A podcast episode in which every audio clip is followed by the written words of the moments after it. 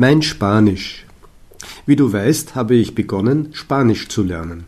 Das war, als ich noch meinen Job hatte. Aber ich habe meinen Job im Februar verloren und ich war sehr deprimiert und drei Wochen habe ich nichts getan.